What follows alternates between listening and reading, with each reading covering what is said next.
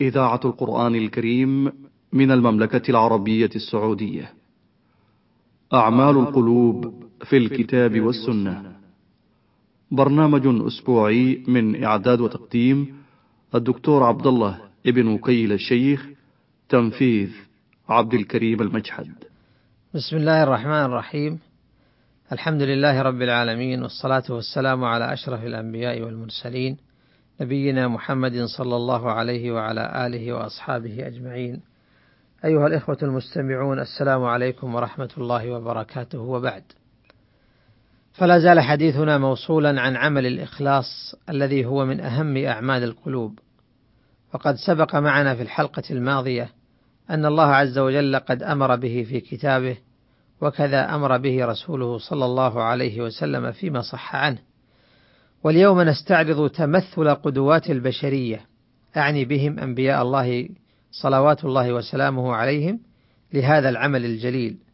فقد ذكر الله عز وجل موسى عليه السلام فقال: واذكر في الكتاب موسى إنه كان مخلصا وكان رسولا نبيا. قرئ في السبع بفتح اللام مخلصا وبكسرها مخلصا فبفتح اللام على معنى أن الله اختاره واستخلصه واصطفاه على العالمين وبكسر اللام على معنى أنه مخلص لله تعالى في جميع أعماله وأقواله ونياته فوصفه الإخلاص في جميع أحواله والمعنى يعني متلازمان فإن الله أخلصه لإخلاصه وإخلاصه موجب لاستخلاصه وأجل حالة يوصف بها العبد الإخلاص منه والاستخلاص من ربه. وكذا جاء هذا الوصف لنبي الله يوسف عليه السلام قال تعالى: كذلك لنصرف عنه السوء والفحشاء إنه من عبادنا المخلصين. قرئ بالسبع أيضا بفتح اللام إنه من عبادنا المخلصين وبكسرها إنه من عبادنا المخلصين. وفي محاجة أهل الإسلام لأهل الكتاب ذكر الله عز وجل فضل أهل الإسلام عليهم بوصف الإخلاص الذي يقتضي قربهم من الله وزلفاهم لديه. قل أتحاجوننا في الله؟ وهو ربنا وربكم. ولنا أعمالنا ولكم أعمالكم ونحن له مخلصون.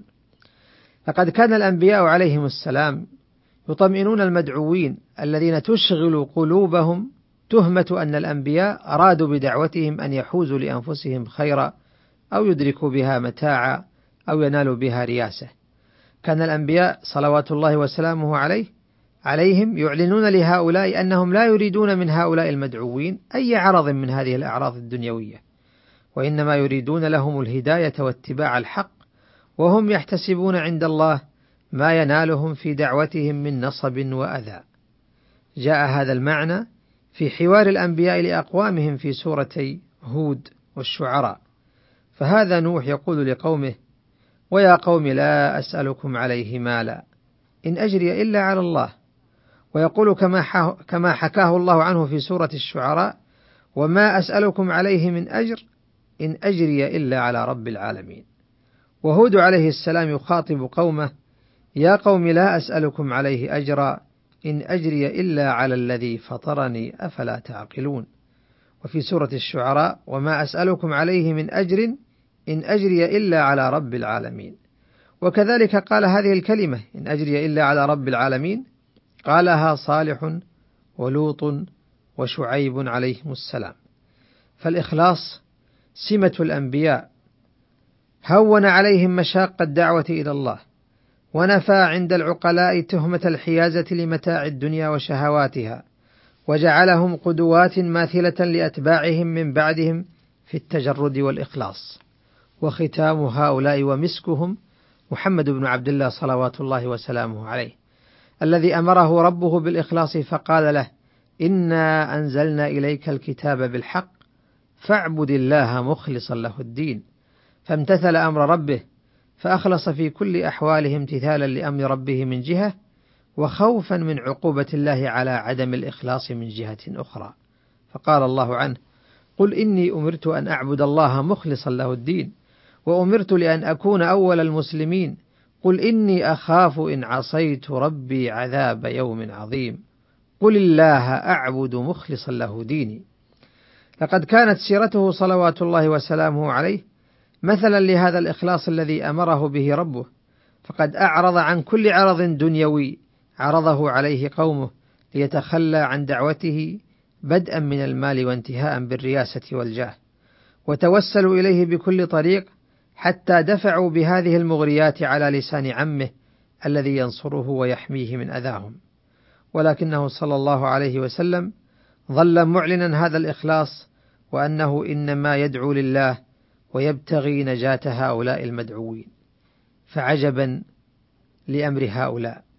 عجبا لأمر هؤلاء. يبصرون من يذيب مهجته في طلب الهداية لهم وهم يحاولون رشوته ليقف عن هذا الحدب عليهم والمحبة لهدايتهم ولكن لا عجب فإنها لا تعمى الأبصار ولكن تعمى القلوب التي في الصدور. وعلى درب هذا النبي المبارك سار أصحابه رضوان الله عليهم والصالحون من أتباعهم فأبو بكر يخرج من ماله مرارا لأجل الله وهو الثري الغني وعمر يتصدق بنصف ماله وغيرهم يخرج من مكة تاركا ماله كله لأجل الله.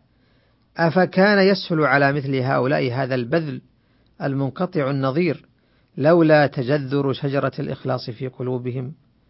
وتطالعون السير بمثل أيوب السختياني التابعي الجليل الذي يعظ الناس ويذكرهم بالله فإذا رق من كلام نفسه وأدركته العبرة مسح وجهه وقال ليخفي حاله ما أشد الزكام. ولم يكن ذلك حال أيوب وحده بل هو حال كثيرين من الصالحين في ذلك الزمن. يقول الإمام الحسن البصري إن كان الرجل لا يجلس المجلس فتجيئه عبرته فيردها فإذا خشي أن تسبقه قام. ويقول الإمام أبو عبد الله الشافعي وددت أن الخلق تعلموا هذا على ألا ينسب إلي حرف منه. هكذا لا يبتغون بنصيحة الناس وموعظتهم وتعليمهم أن يكبروا في صدور الخلق أو أن يصدروا في المجالس أو أن ينعتوا بأجل الأوصاف العالم المحقق الداعية المجاهد المحتسب ونحو ذلك من أوصاف التبجيل والتقدير. بل كانوا, يهرب بل كانوا يهربون من الشهرة قدر ما يستطيعون. وقد قال إبراهيم بن أدهم ما صدق الله عبد أحب الشهرة. ما صدق الله عبد أحب الشهرة. والتابعي الجليل إبراهيم النخعي الذي كان إماما في الفقه يقول تكلمت ولو وجدت بدا ما تكلمت فإن زمانا أكون فيه فقيه الكوفة لزمان سوء فلله ما أحكم هذا الإخلاص وما أكمل هذا التواضع وهضم النفس. وقد كان بعضهم يكره أن يكثر عدد الجالسين إليه في المجلس للأخذ عنه حتى لا يتسلل إليه الرياء والعجب بالنفس. ورؤية منزلتها عند الخلق. بل كان بعضهم يعظ بعضا بمثل هذا الخلق. مر الحسن البصري على طاووس وهو يملي الحديث في الحرم في حلقة كبيرة. فقرب منه الحسن وقال له في أذنه إن كانت نفسك تعجبك فقم من هذا المجلس. فقام طاووس فورا. وهذا منهج في التأديب ينبغي الموازنة بينه وبين إفادة الخلق وتعليمهم ومن التوفيق أن ينبسط المرء للناس ليأخذوا عنه ويجاهد نفسه في الإخلاص ويتعهدها بالتربية. أسأل الله عز وجل أن يرزقنا وإياكم الإخلاص في القول والعمل والحال إنه ولي ذلك والقادر عليه. وإلى أن نلتقي أستودعكم الله. والسلام عليكم ورحمة الله وبركاته. أعمال القلوب في الكتاب والسنة. برنامج أسبوعي من إعداد وتقديم الدكتور عبد الله ابن وكيل الشيخ تنفيذ عبد الكريم المجحد.